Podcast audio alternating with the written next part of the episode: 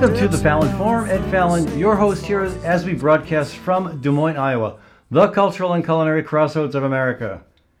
A quick shout out to some of our local business partners here in the Des Moines Metro, thanks to Gateway Market and Cafe. That's my grocery store and a great place for breakfast, lunch, and supper. Although, of course, now you got to do takeout, and they do takeout. So give Gateway a shout about their takeout options.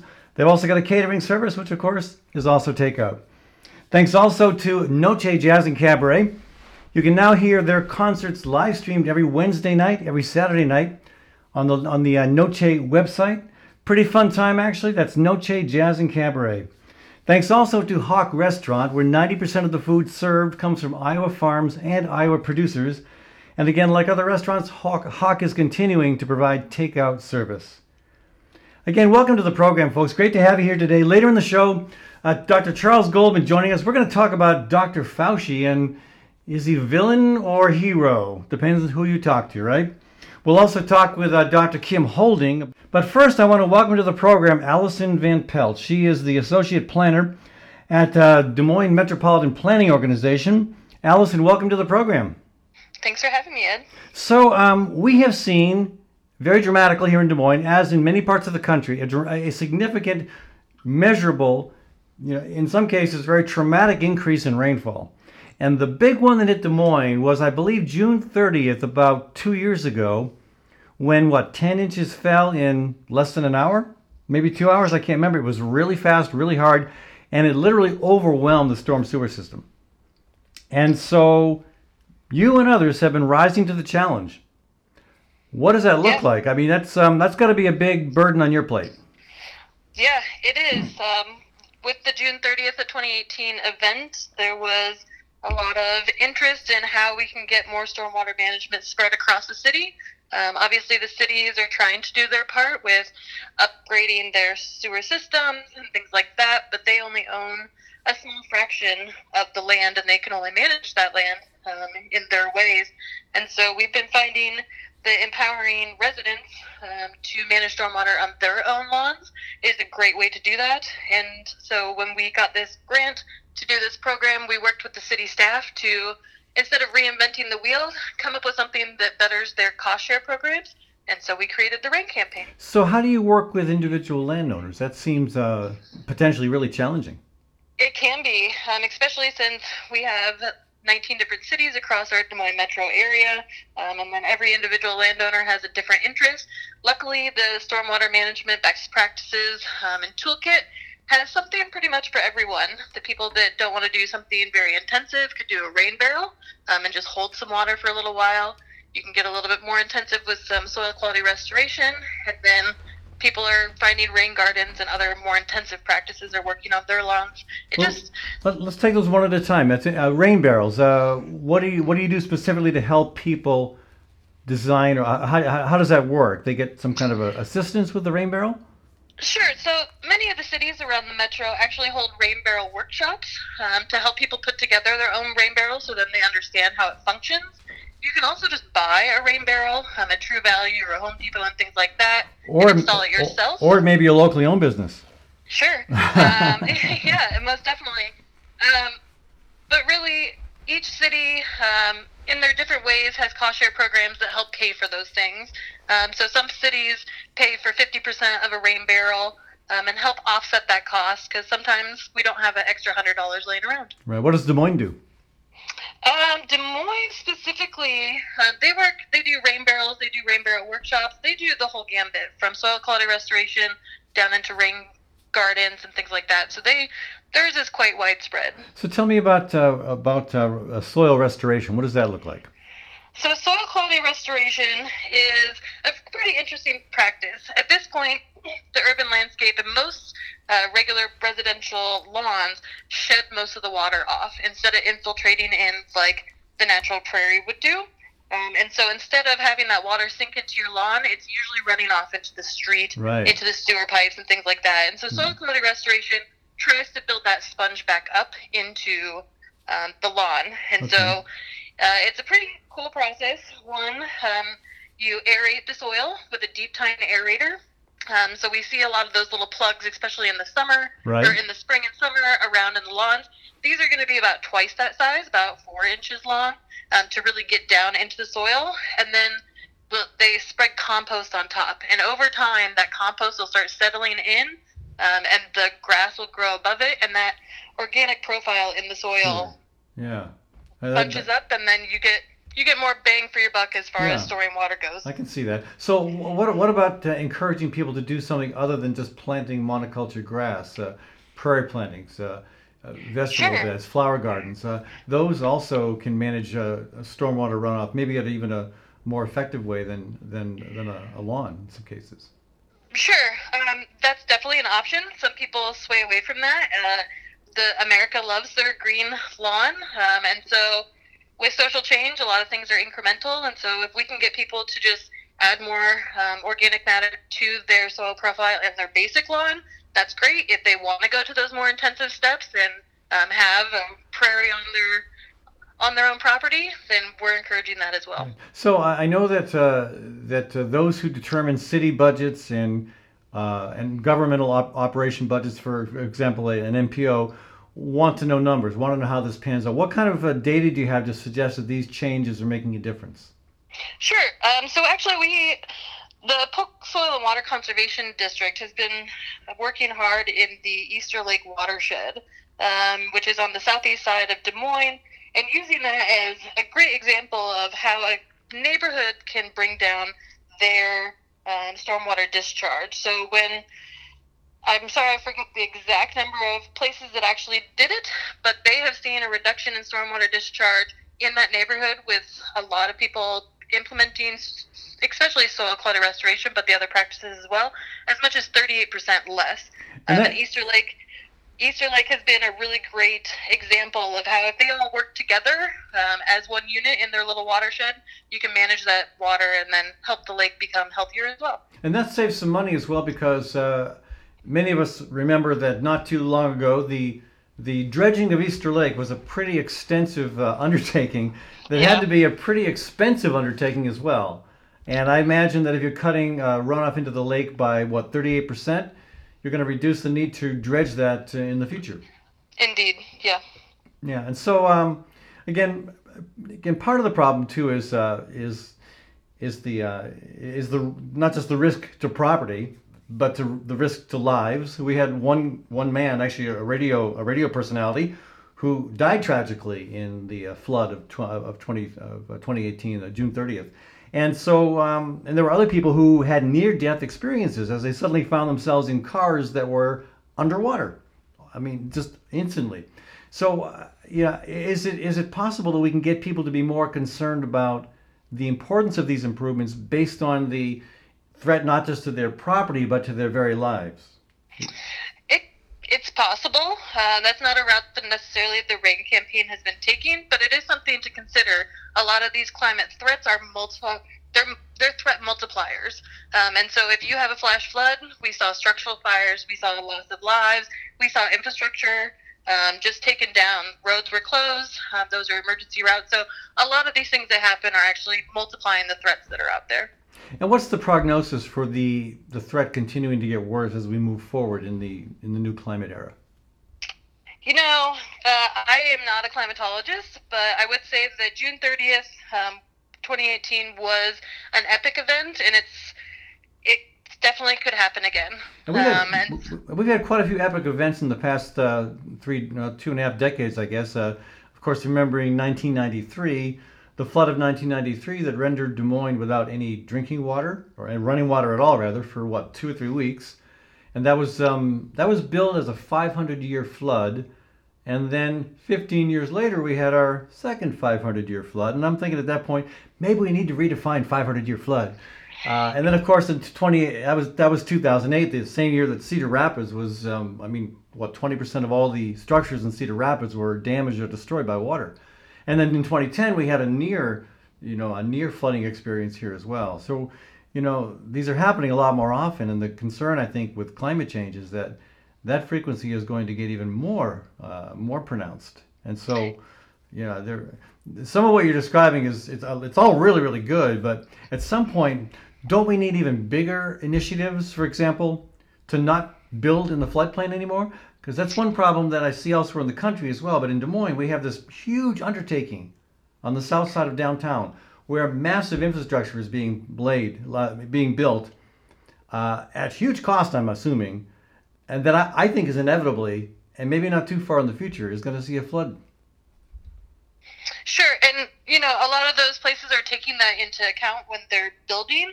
Um, on the other side, so yes, the south side of downtown um, has had more buildup, but then in cities like Clive and even in Des Moines, uh, up near the Sheridan Gardens, after the 2018 flood, there was large buyouts in the Sheridan Gardens area um, up near Euclid and Hubbell, and so that's all going to be turned back into greenway. And so reclaiming those um, floodplains is imperative, um, and a lot of cities are well aware of that. Um, and so they've been taking strides like buffer ordinances, how close you can build to a stream, and understanding the ebbs and flows of those things. So as more data comes out and as more progress gets made, we're taking baby steps in the right direction. Yeah, and, and, certainly that's the case with uh, Easter Lake. Is, uh, sorry, not Easter Lake, um, Four Mile Creek. Sure. Yeah, Four Mile Creek was inundated. Um, yeah, 500 year flood, most definitely. Um, and a lot of it, especially with the 2018 event, uh, a lot of the flooding happened outside of floodplains. Right. So a lot of people that thought that I don't live near a creek, that won't happen to me, found that their road then became a river and so then they had those same um, issues on their own property, and so that's why we're dealing with the soil with the rain campaign with the soil quality restoration.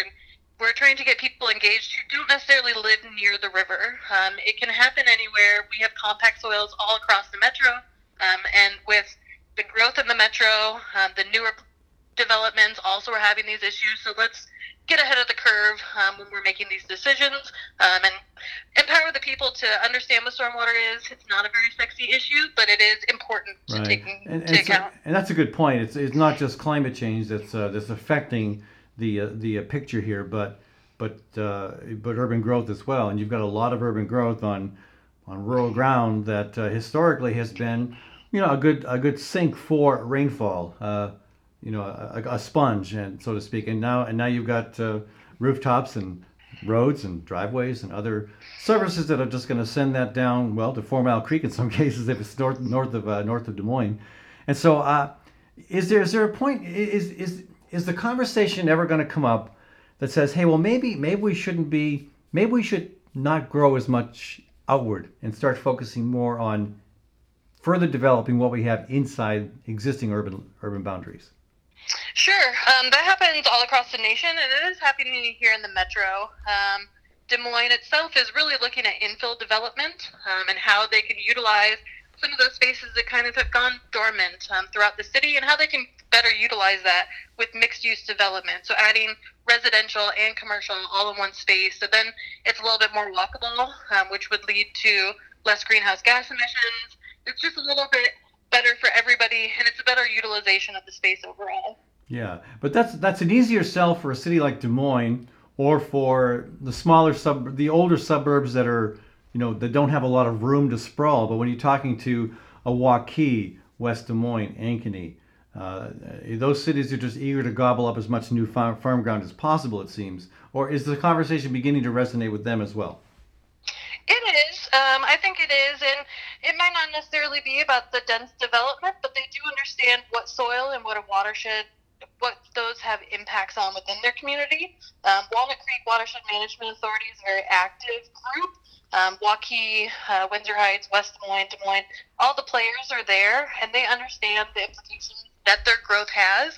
Um, new FEMA maps have come out. They've do, been doing some more projections and things like that to help understand if we grow in these patterns, how do we need to manage our water? Um, and so you'll see more cities have stormwater management plans come out um, which wasn't necessarily a norm uh, a couple years ago.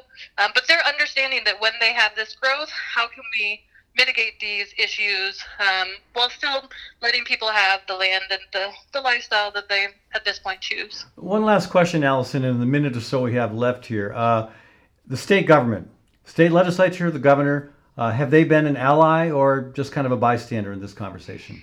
So the Iowa DNR actually, through the US EPA, um, funded the rain campaign um, and helped us uh, get this material ready to go. Uh, we are um, at this point in our second round of funding with them. They liked what we did. Um, they like our messages. We used a public art piece to help sell this stuff um, and get the public more engaged and in awe of some things that they could do. Um, and so the Iowa DNR has been a great ally so far. Um, they're well aware of the work. They encourage us to do it, and it's not just in the Des Moines Metro that they're doing it. There's another um, piece going on Okay. over in the Iowa City area as well. Good. Well, that's good to know.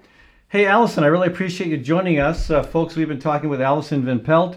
She's an associate planner at the Des Moines Metropolitan Planning Organization. Thanks so much for joining us. Thanks, Al. All right, when we come back from a short break, folks, Dr. Charles Goldman is going to join us, and we're going to talk about another doctor, Dr. Anthony Fauci, here on the Fallon Forum. Gateway Marketing Cafe is your locally owned source for specialty groceries. Enjoy chef crafted prepared foods, artisan baked goods, organic produce, specialty cheeses, and hand selected wines and craft beer. Visit the lively cafe for breakfast, lunch, and dinner seven days a week. Gateway Market is centrally located on the corner of Martin Luther King Jr. Parkway and Woodland Avenue. Stop by or visit www.gatewaymarket.com for more details. Gateway Market, good food, great community. Across the Des Moines Metro, Ritual Cafe is known for its excellent fair trade coffee and fair trade tea. Ritual Cafe also serves breakfast and lunch and offers an entirely vegetarian menu. This unique venue is also known for its live music and displays of local artwork on the walls. Located on 13th Street between Locust and Grand in downtown Des Moines, Ritual Cafe is open six days a week. Make Ritual Cafe a daily part of your ritual. Noche is the premier home in Des Moines for jazz and cabaret. With its prime downtown location and stylish ambiance, Noche attracts both national acts and local favorites, including Max Wellman, Gina Gedler, Scott Smith, Tina Haase Findlay, and Nick Leo. Every Wednesday night, you can enjoy the progressive sounds of one of America's longest running jazz orchestras, the Des Moines Big Band. Noche also offers a world class cocktail bar and serves a variety of small plates. If you haven't been to Noche, you haven't experienced the fullness of Des Moines' cultural revival. If you have, we're sure you'll be back. Noche, located on Walnut Street just south of the Sculpture Park in downtown Des Moines.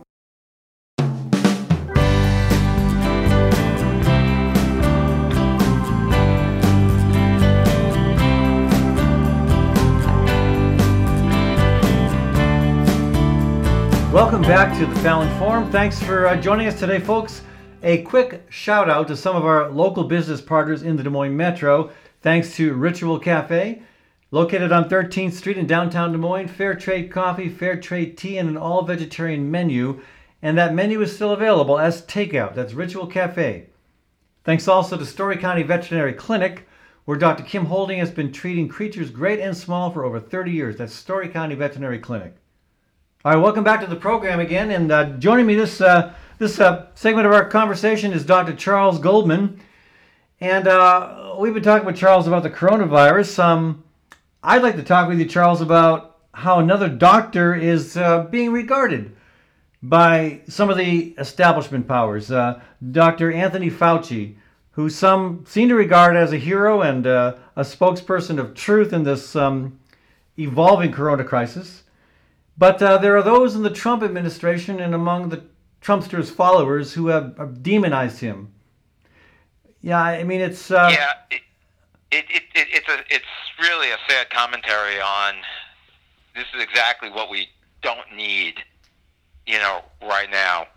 Um, the only way that we're going to successfully uh, deal with the oncoming, you know, uh, crisis here and, and the ongoing crisis in places like New York City, New Orleans, Washington State, and soon to be Florida, is is by communal action, and instead, um, as exemplified by the uh, five o'clock follies, the uh, various briefings by the uh, president and assorted members of the uh, coronavirus task force, um, we're being treated to uh, just ongoing partisanship. So, Dr. Fauci um, on one of the briefings, which I didn't actually see because I can only watch so much of the president bloviating. Wait, I, I thought I thought you were able to watch Fox News for an entire week. Yeah, that's Surely, that surely you can endure one Trump briefing per day. Well, I, yeah, I can only endure them, uh, you know, every two three days. But right. at one of the briefings, evidently, uh, Dr. Fauci, after uh, President Trump started talking about the deep state again, um, put his hands in his head and made some sort of expression that was interpreted by uh, Trump supporters as, as dismissive and denigrating of the president, and then he, he became the um, the object of, various uh, hashtags, etc., um, and you know right wing hosts saying that the that Fauci is um, undermining the president, and he is not. He's just another part of the, the problem. He's another left winger, um, and you know the usual QAnon and a whole bunch of these groups uh, took him to task. So let me You ask know, you: do, do you think? Do you think? Uh, did that? Um, did that? Uh, that those expressions of dissatisfaction with Fauci emanate from Trump himself, someone else in the administration, or was it just kind of a grassroots uprising among Trump uh, supporters? Um, it's hard to say. I, I mean, it, it seems as though you know, if you listen to the president, one day it sounds as though you know that he's it's all he's gonna he's gonna navigate this by feel. You know, he feels like there's gonna be less cases. Oh, he feels good. like there's gonna be less deaths. That's and reassuring. then, yeah, and then you know, because he made the statement about well, we're going to open up the country by Easter, which would have been a, a, a unmitigated disaster. When he's backed off that. And he's backed off that. Now they pushed it out 30 days, and and so it sounds as though there are people within his his group, although they most of them engage in in, in you know the group think of the Sun King that he is, um, that did finally say to him, look, you know, you have to listen to to Fauci and and you know the Dr. Birx, who is much more, uh, you know, uh, complimentary uh, to Trump. Um, but I think in the background, she also, you know, they're they're they're, they're giving you the reality, and I, I think as a physician, you know, and then it's it's just like with the military when the military's in in in a fight. You know, it's always about the the first responders, it's about our military, about everyone supports them.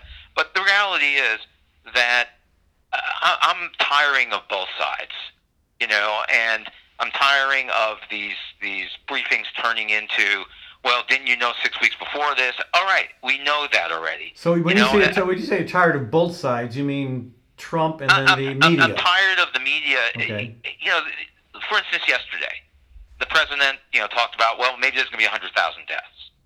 Okay? And that'll be a good result.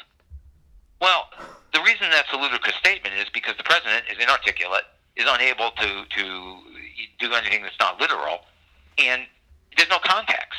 Okay? The context for 100,000 deaths is, first of all, you say, this is this is a disaster. Admit it. You know, this is horrible. One death would be too much. Show some empathy. Okay, so that's that, that's a criticism of uh, President Trump. Well, but, But, right, but, but but I'm why, why, why is the media? what- shouldn't the media call him out on that? to what purpose? Well, to point out that he's uh, providing no context, that he's confusing people, Okay, that so he's then why does changing a story from one press context? conference to the next. it, then why doesn't the media say to the president, well, President Trump, I, I, I would like just ask you a question instead of, you know, let's talk about why you didn't do anything six weeks before we knew about this. Um, maybe the media should ask the question, well, President Trump, uh, you know, almost 100,000 people die every year in this country of cardiac disease. So, you know, could you give us, could you make the American people understand that, yes, it is a time of fear, is, you know, but that these are things, we accept this level of death from things that are knowable. And right, but that that, that seems uh, those things aren't contagious. You know, Well, that's true. But by the by the same token, there's millions of people in this country walking around with cardiac disease, right, but I think and I think right. it's very difficult to understand. I, I understand what you're saying, but there's no context here. There's no context. For instance, they had on the news the other night that um, you know they talked about the three COVID deaths in, in Iowa, and then they followed it on Saturday with the surveillance, the flu surveillance um, for that week, and 20 people had died from the flu. So I'm not I'm not making an equivalency here. Obviously, this is a much more lethal virus than the flu. But the point is that Americans are not used to this kind of potential, you know, for like we're seeing in New York. Uh, what was it, 40, 50 something uh, maybe even more than 100 people died in one day in New York. Yeah. But, but You know, I, mean, I mean, Americans by and large are responding. I mean, here, even in Iowa, where we've only seen only what 300 cases, we've had what now four deaths. Uh, we're, we're still Correct. seeing a, a pretty universal response to uh, physical distancing. I mean, I, I I'll walk down the sidewalk and I notice people up ahead. They'll move to the other side of the sidewalk or the other side of the street. Uh, you just see Right, but people you- are naturally inclined. I, I, I was in the kitchen But the you other have day. other places. You have other places like Florida where they still haven't closed the beaches. You know, you have places like Alabama. I'm sorry, well, Mississippi, where basically between the governor and a district judge there, they're basically telling people they're going back to work. You know, as of Monday, as of today. Um, And, and do, you, do you blame the president for not providing the context that would help people understand in Mississippi, Florida, other places why they I blame need the to do president. that? I blame the president for not providing the context. I blame the president for not saying stop with this nonsense about it's a hoax. I mean, he'd be the last person to be saying it, Well, but he- nevertheless, he's it's not, time for him he- to say it. He's not saying that anymore. Right. You know, and and also express some empathy and stop. uh, It, I mean, the worst part of what the president has done so far, among many things, is this this whole thing about the fealty that must be paid to him for the great work he's doing, so that any governor that criticizes him is not being grateful enough. I mean, he literally on national TV told Mike Pence, "Don't talk to the, the this horrible woman from Michigan and the snake in, in, in Washington State, Governor Inslee." So, I mean, that is How- unconscionable. Yeah, I, I don't know how you get away with that. It, it wasn't just, if I understand correctly, Charles, it wasn't just don't talk to those governors who I don't like because they said bad things about me or failed to say nice things about me. It wasn't just don't talk to them. It was don't bother to give them information or even equipment they need to deal with the crisis. I mean, did I read that correctly or is that an exaggeration? Well, yeah, I mean, I think there was an element of hyperbole that implied that, you know, and um, and obviously he has a running feud with, with, with Governor Cuomo about how many ventilators they do or they don't need, and and you know this. It, with, you know, there are going to be areas that are going to be short ventilators, no matter what the federal government does at this point. So, but back Um, back to back to Anthony Fauci. So uh, again, he's getting a lot of pushback from the Trump followers, the Trump horde. But um, Well, but push the you know, Fauci, but the thing is, Fauci doesn't care. I mean, he's Well, he's- I think- I think he he's, care- He's been doing this job for, for, like forty years. yeah, but doesn't he The- care? He I think he cares if it gets in his the way of his ability to communicate what needs to be done, and that's ha- and that's that, that is happening. I mean, you just you just cited Florida and Mississippi as places where they're not doing what they're supposed to do. Yeah, And but I'm not sure Fauci could do anything differently other than the only thing that would would would that he would want would be for the president to tell governors in these high risk states that they need to do to do this at this point. You know, um, I mean, he, he certainly has no problem, the president, with ad hominem attacks. You know, and it's it's about time that he he tells you know DeSantis down in Florida, you've got an elderly population which is already overtaxing your hospitals just on the basic problem of their of their ailments. You know, their baseline ailments. You can't handle. You you are the next New York and probably worse because the nature of the um, of the, of the people who are going to get sick there are they are the high risk people to, Yeah. to die. So let me ask you this: do, do, do you think Trump himself has problems with Fauci, or they are are, are they are, are I'm they? sure he does, but I think the- the biggest problem he has is that Fauci really doesn't care. There's nothing Trump can do to Fauci.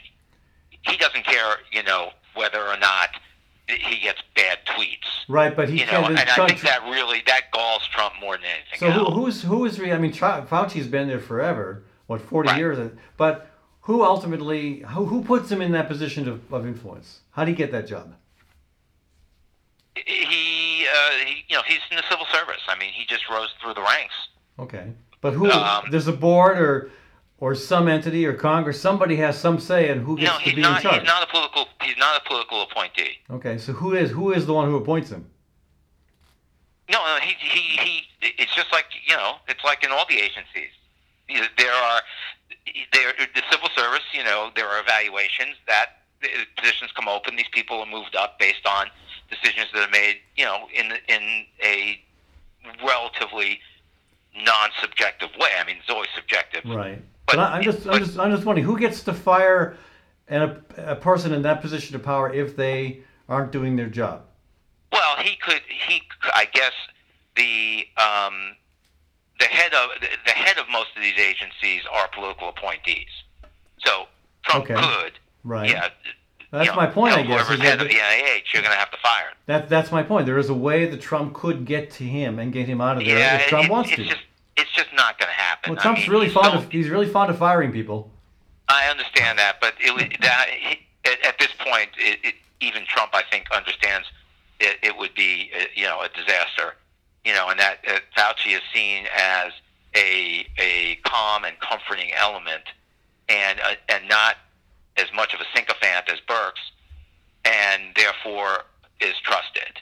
You know, and it's going to be very hard as things move forward because eventually red state America is going to get hit, perhaps not to the same degree as the coast because population density is different and we're Sure. moving into a more warm season.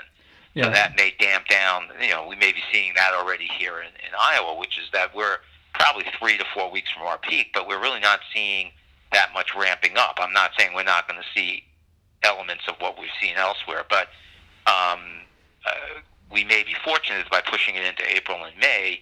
We're putting it into the season when these respiratory viruses tend to wane. We Tend don't to, but for they can- sure that this one will. Yeah, exactly. We're not really sure. This is a, a new creature.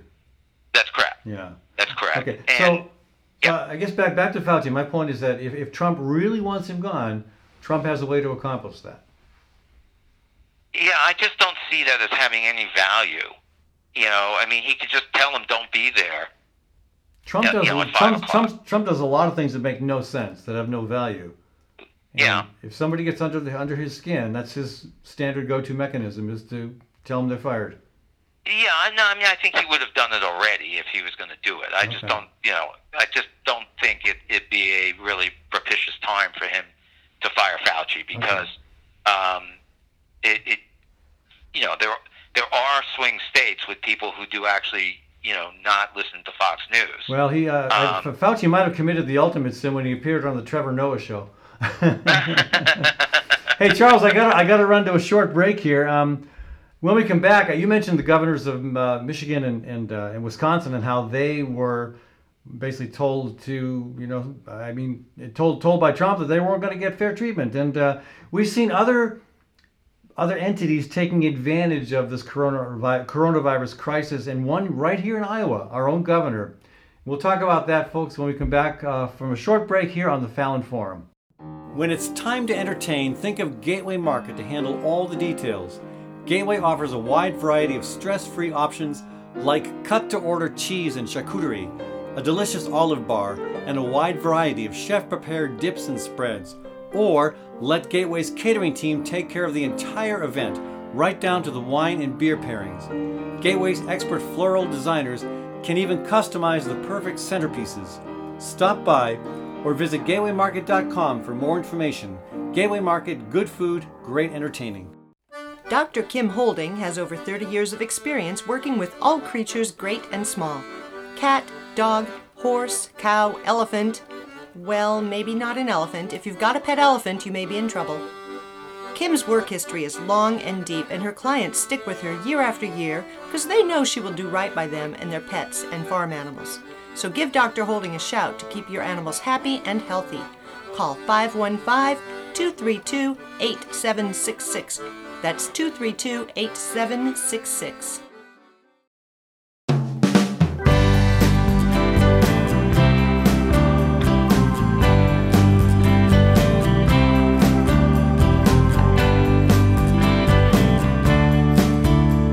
Welcome back to the Fallon Forum. Thanks to, again, our local business partners here in the Des Moines Metro, including Gateway Marketing Cafe, uh, my grocery store, and yeah, I'm glad they remain open as a full service grocery store. Also, thanks to their uh, food delivery service, uh, their breakfast, lunch, and supper options are still available. You can do takeout at Gateway. They've also got a catering service, of course, and that's that's pretty much always takeout. That's uh, Gateway Marketing Cafe. And thanks to Birds and Bees Urban Farm in the heart of Des Moines' Sherman Hill neighborhood, where you can take classes and learn how to turn your yard into dinner. That's birdsbeesurbanfarm.org. Okay, welcome back to the uh, conversation here, folks. Later in the program, Dr. Kim Houlding joining us to talk about how the coronavirus is affecting the veterinary profession. But uh, first, I'm going to go to the phone line here and uh, welcome uh, my, my vegan doctor friend, Dr. Charles Goldman, to the show. Yeah, how's it going, Ed? That's going good, doctor. Uh, so, um, I mean, there's so many different things to talk about, but I, I we gotta I gotta take a look at what's happening here in Iowa with uh, Governor Reynolds. It really bothers me when somebody takes advantage of this crisis, and we saw that with the uh, the guy who thought he would buy up all the hand sanitizer and then charge ridiculous amounts of money for it. Well, he got busted, right? Well, he got shamed. Yeah, I mean, He got the story shamed, came busted. Out, yeah, the story came out, and uh, he he eventually donated um, uh, the all the hand sanitizer he bought up um, to uh, you know public use, uh, gratu- you know for But, but some people, some people know no shame, and uh, of course, uh, Governor Kim Reynolds is an outspoken uh, opponent of abortion.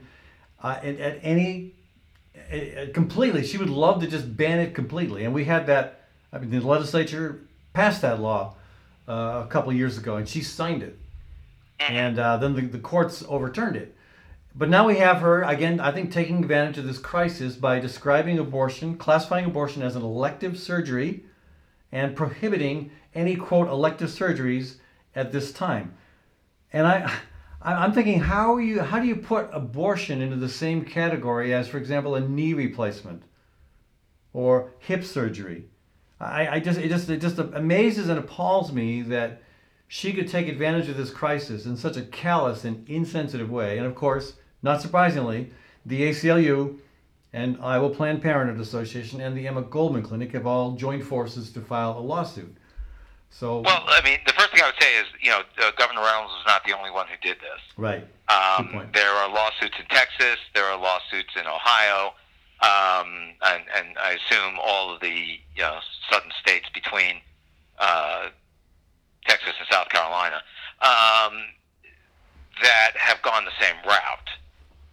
So the the question is, what is the rationale for deeming something not necessary to be done in this immediate time frame? because your concern is twofold. One is the, the result of the procedure potentially going to lead to ICU resources being taken by something that doesn't necessarily have to, Right. uh, you know, have that happen.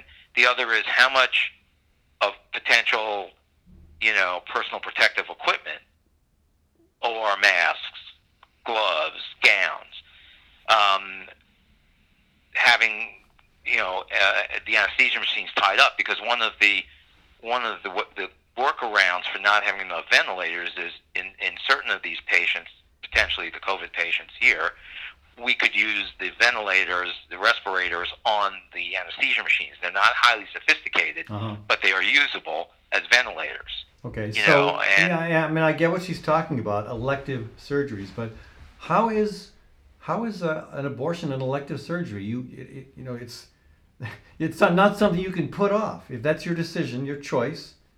Why? I mean, I, I don't understand how. I, I don't see how the I don't see how Planned Parenthood and the ACLU ACLU lose on this one. I don't see how they can possibly. Honestly, I don't see how any court, no matter how extreme. Well, maybe I shouldn't say that, but I can't imagine the Iowa Supreme Court not agreeing with the ACLU and Planned Parenthood on this. Well, I think I think the the case can certainly be made for medication abortions that the risk of involving a um, a hospital at all is extraordinarily small. Um, the you can sometimes with medication induced abortions get uh, continuing bleeding such that you would need not an ICU bed but a hospital bed and you would need to potentially transfuse patients, although these are generally younger women who can tolerate lower blood counts without needing transfusion. And there is no question that transfusion um, resources are waning because people are not donating blood. So, but the risk of that is extremely low. It's Right. well below 5% that you would not have have any problem with a medication-induced Right. abortion. Right. Now, you know, an operative abortion, there's a higher risk of involvement of, at the hospital, but once again, the likelihood of the need for, um, you know, of the need for ICU resources would be extremely low. But you would be using up a certain amount of personal protective equipment to perform that procedure. Right. So, um, I would say that that the, the specific singling out of this procedure, because really all of these these edicts have basically left it up to the hospitals and the physicians to figure out what is elective. Because a lot of things in other areas are not so clear. With cancer-related operations, which I'm giving a lecture on on Thursday, it's just not really it's not as clear cut as you would think about what's elective and what's not Right. you know, what's the consequence of, of leaving a tumor in place, you know. Sure. Um, so a But lot that- of these that- things that should be up are, to in a the, doc- are in a gray area. But, but, but you know, should, would, should, be up to a doctor to decide, not not the governor. Right?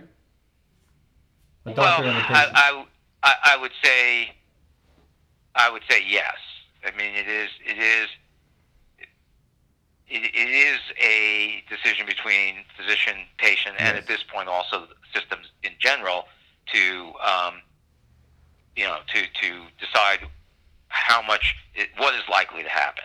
Uh, clearly, the reason it was it was you know was not mentioned by Governor Reynolds in that press conference. It was two hours later when it, it came up. Well, it was late on a Friday afternoon. Right. Surprise, surprise. You know, when you want Yeah. to bury news. Yeah.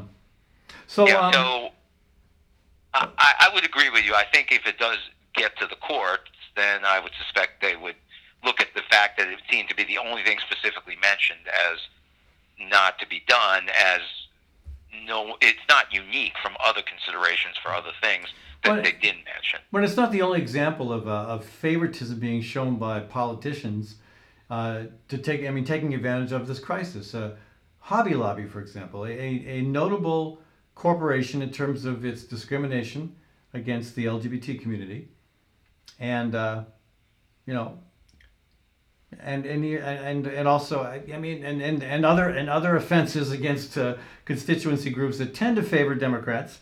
And here and here you have the governor specifically saying that among all these businesses that have to be closed, Hobby Lobby's okay; they can stay open. Hobby Lobby is an essential service. I mean, just the name Hobby Lobby implies non-essential service. I mean, what do you make of things like that? Uh, I I, can't I can't you know find a rationale for why Hobby Lobby is an essential uh, essential place to keep Uh, open. I, I'd love to be able to ask that question directly to Kim Reynolds. But, you know, Yeah, but, I mean- but, you have Trump I, also. I wasn't. I wasn't even aware that was the case. I mean, you know, i i as I told you, there's only so much news I can digest. yeah, I know, I know. You, You, know, and me, you and me but both. I, I, yeah, I don't consider Hobby Lobby an essential okay, uh, store to stay open. okay. You know, and um, you know, you have this argument with that church that held, uh, you know, maybe it was Alabama, Mississippi, that held services, and you know, and the minister for this this evangelical church said, "I see the church as absolutely essential to what's going on right now." is he the one that you ended know- up getting coronavirus and dying? No, no, that was that was somebody else. Okay. That was a that was a, an evangelical who was one of the first ones to come out in in uh, support of Trump a long time ago, Right, and right. and then of course was echoing, you know, how about if if you're a parent uh, who sends their child to Liberty University? right. Jerry, Fal- Jerry Falwell's company. Uh, company, Right. Yes. Exactly. They're they're going to prove that this is this is a hoax. Well, and, you know, and now they have a very high rate of infection there. Well, of course they are. I mean, it's a given they're going to get a high rate of infection. Yeah. Um, So what do So- you, how do you, what do you say to things like uh, I mean President Trump uh, uh, basically canceling EPA regulations because they get in the way of things we need to do to to move forward in the coronavirus crisis. I mean that's just blatant opportunism. That's a, that's well, of just, course it is. yeah, and, and but the, the problem is he might get away with it, you know, and then it's, Well, let me let me let me let me put it this way. If it, it, I think the American people need to take a look at how corporations have responded to this crisis. Take a look. I mean, I'll give you an example. Okay, so Cheesecake Factory, right, right. That's an doesn't have essential enough mo- service. Doesn't have enough money on hand to be able to pay one month's rent on its stores around the country. How can that be? You know why it is? Because what did people? What have all these corporations done with the money? Have they taken care of their workers? No. But do they do the most basic thing? What do they tell families to do? Have an emergency fund of six months of your earnings, right? So Cheesecake Factory, publicly traded corporation, has no money on hand to be able to pay the rent on their restaurant because you know what they're busy doing? They're like number two in buybacks of their stock, right? So they spend all the profits on buybacks of the stock, which benefit whom? One or two percent of the people in this country and the executives of the corporation. And now they don't have the money to pay the rent on their restaurants. That is capitalism in this country. This is what they have been doing. That's what Mitt Romney They have called put all the crony capitalism. It, it's crony capitalism. This is this is, and these are the geniuses, right? Brightest, the brightest guys, brightest women in the room, right? Just like Enron. Yeah. so now they have a company that can't pay rent on their restaurants, and who are they going to come to? Who do you think is going to get money out of the slush fund that uh, President Trump and, and Secretary Mnuchin have access to? Well, we're- Companies we're like not, this. We're not all getting six thousand dollars. If you divide it evenly, I guess we get six six thousand bucks a piece. Yeah, but what I'm saying is, this is what Americans need to understand. Yeah. This is why there were people running corporations and finance houses saying, "Yeah, the president's right. We got to get everybody back to work." You know, the recession is worse than than than you know trying to keep this this uh, contagion in check. Yeah. You know, that's how they think. Well, there there Stop- there there have been more Stop than emulating and stop revering the rich in this country. They don't care about anything. It- it- As I told you, if you go down the streets of New York now, down Fifth Avenue in Midtown, and you look at the apartment buildings where all the wealthy people living in New York, the lights are off because they left. They went to the Hamptons. They went down to Delaware. They went down to their beach house in the Carolinas. They flew out to Arizona. okay. Okay? Yeah. So if if we if we if we quarantine New York, we're quarantining the poor and the working class. For the most part, yeah. I mean, was That's that, exactly right. And was that a serious proposal to put uh, a, a a quarantine around the whole, you know, metropolitan area? I, I mean, it, I'm, I'm, I'm sure that the president had watched Escape from New York the night before. So, you know, um, in, in his mind, I guess it was something doable. Of course, it's not doable. He probably just watched the trailer. I mean, I, I, I would agree that they should have, they should have absolutely have closed down flights from New York two weeks ago. sure. There's no reason to allowing people to leave knowing full well they're going to take it with them to wherever they go. Right. You know, that is absolutely true. But the idea of a cordon around Connecticut, New Jersey, and New York is just not, it's, it's Right. not going to happen. That that is interesting. I, did- I did not know that the the wealthy have fled uh, Oh, yeah. New York City, but I guess. Oh, yeah, the, they were the first out. Yeah. Yeah, yeah. Well, again, it bothers me no end that there are politicians and, and, and, and business leaders who are just willing to take every sort of advantage of this um, of this situation. Again, with that two trillion dollar stimulus, uh, again, I'm not the brightest bulb in the uh, in the uh, soccer when it comes to math, but again, if you divided up uh, two trillion among the 327 what point two million people who live in the U.S., that's roughly six thousand plus dollars per person. Um, but we're getting 1,200. And so my my I, I believe that's about 20% of the overall 2 trillion. So what's happening to the other 80%? Well, some of that might be good, but I can guarantee you there will be lots of slush in that. Lots of I mean may, may, maybe cheesecake cheese, cheesecake factory is going to have its rent paid for who knows how many months in advance. Right. Yeah. And, and you know, again, are they going to pay it back? Or Well, maybe they'll pay it back in kind. Maybe they'll pay it back in kind with cheesecake. Well, Charles, I appreciate you taking the time to join us. I know you've got to be pretty busy as well. We are. I mean, you know, we're we're doing a lot of preparation for what we hope won't be anywhere near as bad as what we might have thought a couple weeks ago. But Yeah. we'll, you know, we'll time will tell. Well, people are taking it seriously here in Iowa, at least. Yeah, I, I agree. I think that that is a real, um, you know, compliment to the people of Iowa. I agree. The vast Yeah. majority of people are taking it seriously and they're doing what's asked. Again, thanks for joining us, uh, folks. We've been talking with Dr. Charles Goldman. When we come back from a short break, uh, Dr. Kim Houlding is going to join us. We'll talk about how the coronavirus is affecting the veterinary and veterinary profession. Back in a minute on the Fallon Forum. Gateway Marketing Cafe is your locally owned source for specialty groceries. Enjoy chef crafted prepared foods, artisan baked goods, organic produce, specialty cheeses, and hand selected wines and craft beer. Visit the Lively Cafe for breakfast, lunch, and dinner seven days a week. Gateway Market is centrally located on the corner of Martin Luther King Jr. Parkway and Woodland Avenue. Stop by or visit www.gatewaymarket.com for more details. Gateway Market, good food, great community. It's important to know where your food comes from. At HoQ Restaurant, that's easy because 90% comes from Iowa farms and Iowa producers. Located at East 5th and Walnut Street, HoQ is open for lunch and supper Monday through Saturday. From May through October, you'll also find HoQ at the Downtown Farmers Market serving fantastic breakfast wraps with 100% of the ingredients from Iowa, except for the salt and pepper. Learn more at hoqtable.com. That's H O Q table.com.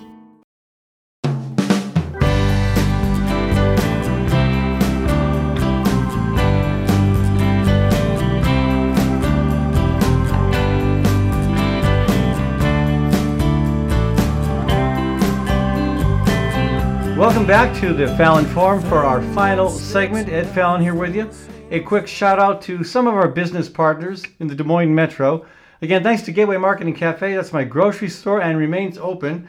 For takeout service, they still are serving breakfast, lunch, and supper. Give them a shout and they'll make sure they have it ready for you. Uh, thanks also to HoQ Restaurant and Ritual Cafe. Again, both fine establishments that are still continuing to serve takeout. That's Ritual Cafe and HoQ Restaurant in the East Village. All right, welcome back to the program. So uh, there's been little conversation about a, an issue that's very, very important to me, and that is food. How does the coronavirus crisis affect our food supply? And with me to talk about that and also to talk about how it affects veterinarians is uh, Dr. Kim Houlding. Hello, Kim. Welcome to the program. Hi, Ed. How are you doing? Good. So, um, yeah, there hasn't been a lot of conversation about about that. So, how does it affect our food production and food source? Well, our food all gets to us by people who work through the, the supply chain. So, from the producer to the processor to the trucker to the retailer, we have humans involved at every turn, um, all of which who can get coronavirus, all of which could carry coronavirus.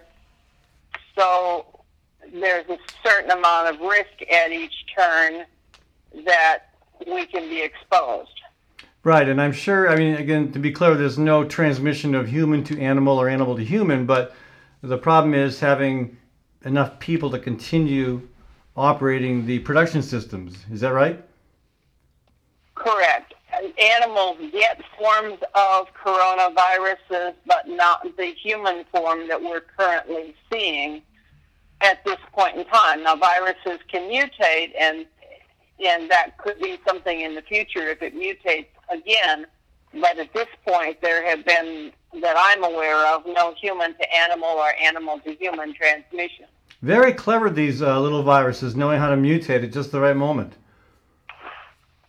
Well, many animals over time have changed, and as we've introduced chemicals to control weeds, for instance, we've developed resistant weeds. As we've induced, introduced drugs to control infection, we've developed, you know, animals that are resistant to the infection. So uh, this is not new in, Right. in biology at all. And so, so, so people understand a bit uh, so, some of the various elements involved in getting food from field to table. Uh, obviously, we've got farmers raising food, and in Iowa, we have more and more farmers who are doing direct marketing, and that's an issue. That's a problem because uh, I, I assume this is the case with many farmers markets, but the downtown Des Moines Farmers Market, which is a huge event, twenty to forty thousand people every Saturday, that's not happening. So that's one opportunity for sale that's not available. I do know that the Iowa Food Co-op saw, I believe, what I heard. I haven't verified this, but what I've heard is that they had, you know, a, a record sale uh, volume uh, the uh, last week or the week before, whenever that that uh, that pickup occurred.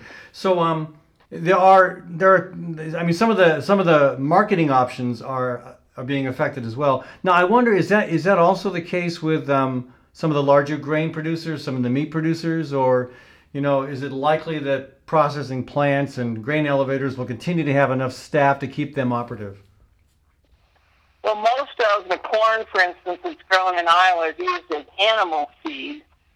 So it's not going to be a problem in terms of human exposure, but all of the farm commodities that we use for human food have a shelf life of some extent, whether it's refrigerated, frozen, or or fresh. They're they can't just put it on the back shelf and, and ignore Right. it like we can motor or, Or- clothing or Or, or, to- something or, like or, that. or, or toilet paper. right. I mean, so farm commodities all have to keep moving or they disintegrate and become worthless. Um, right. and this is going to be a problem for everybody in the chain, depending on where we run into a problem. Now, again, one thing that one one one uh, concern I haven't seen discussed is that, uh, and I know there are various opinions about ethanol uh, and corn-based ethanol in particular, but uh, Iowa's economy, Iowa's farmers are pretty dependent upon uh, uh, ethanol. I I mean, you mentioned that a lot of our corn goes to feed, and that's certainly true, but a big chunk of it, I want to say about 40%, maybe more, goes to fueling uh, cars through ethanol. And uh, I imagine That's as correct. people are, are driving less, which again, in my, in my opinion, has some very beneficial impacts in terms of air quality and climate change. But you've also got probably a smaller demand for ethanol at that point, and that might at some point impact Iowa farmers. That's true. And as the price for, for gasoline has fallen dramatically, then they either have to drop the price for ethanol to keep it competitive or put less ethanol in the gasoline because they can't afford to include that in the mix. Right. Let me switch gears for a minute here, uh, Kim. Uh, folks, uh, if you don't know Dr. Kim Houlding, she's uh, the uh, the the lead or probably the sole proprietor at uh, Story County Veterinary Clinic, which has been around for what 30 plus years. Close to 30 years. Okay, so so you've seen a few critters come and go, and I'm wondering how does the coronavirus situation affect the uh, you, you know your practice, other veterinarians, and also folks who have an animal that might have a health problem. Uh, we're told that only essential services can stay open, and that people aren't supposed to be venturing out unless they absolutely have to. And so you've got a pet that's a little sick. Um, I mean, maybe you maybe you're supposed to stay at home and try to rough it out. Uh, maybe your pet has a different opinion. What do you think should be the right uh, the right course of action here? What what should we be aware of in terms of the crisis's impact on veterinarians and our pets? Um, we've kept fairly busy right now. Our concern is that as people are laid off and don't have income, they'll they'll won't be able to afford to take care of their pets. And the problem is, again, you have a shelf life there. I mean, if, if you have vaccines that are due or or procedures that need to be done or an animal is sick, you can't just ignore it because it's either going to get worse or your pet's going to die and they're suffering in between time. This becomes um, a concern for the animal's welfare and well-being as well as the humans if they have a disease like rabies or uh, certain skin diseases, E. coli, salmonella, left untreated or left unvaccinated, this is a potential human health concern as well as the animal welfare issues. Right. Yeah. So, but so far you haven't seen any impact in terms of your, your own clientele, your own customer flow. We've been able to keep fairly busy. Um, it's down a little bit, Mm-hmm. uh, but we do a lot of uh, spay and neuter on barn cats, for instance. And Ah. if you've got a cat that you don't want to have more kittens, you've got to get her fixed if she's a feral cat. You know, so they're going through, and some of those are rescue groups that have at least some cash reserves at this point to pay their overhead or operating expenses. And that's, Uh, uh, I mean, there's a fairly small window of opportunity for a, a spay or neuter. I mean, unless you want to wait till there's been a litter or two, you've got you've got to get that uh, procedure accomplished pretty quickly. Right. And if you have a cat that has a litter or two of kittens, then you've undone a whole lot of work trying to curb the population growth. Now I know some. Yesterday, Go ahead. Okay, yesterday we did an emergency surgery on a dog that, um, had we not intervened, would have died, and they actually had scheduled to put the dog to sleep because they couldn't afford the surgical price that they were quoted at one of the emergency clinics. Um, so this this is going to be a concern as we move forward. Is you know what are procedures costing and what can people afford? And you've got to pay your lights, you got to buy your toilet paper, you've got to buy your gas, and if you can't do those things, you're not going to do optional procedures on on your pets or even to some extent your farm animals. Right. Yeah. And you, uh, you, what, what percentage of your critter clientele is pets versus farm animals? At this point, it's mostly uh, pets. There's not the problem with the farm animals is the farms that years ago had a lot of livestock don't have livestock anymore, and a lot of those farms have been eaten up by other farms that that are strictly grain production. So the farmsteads are gone.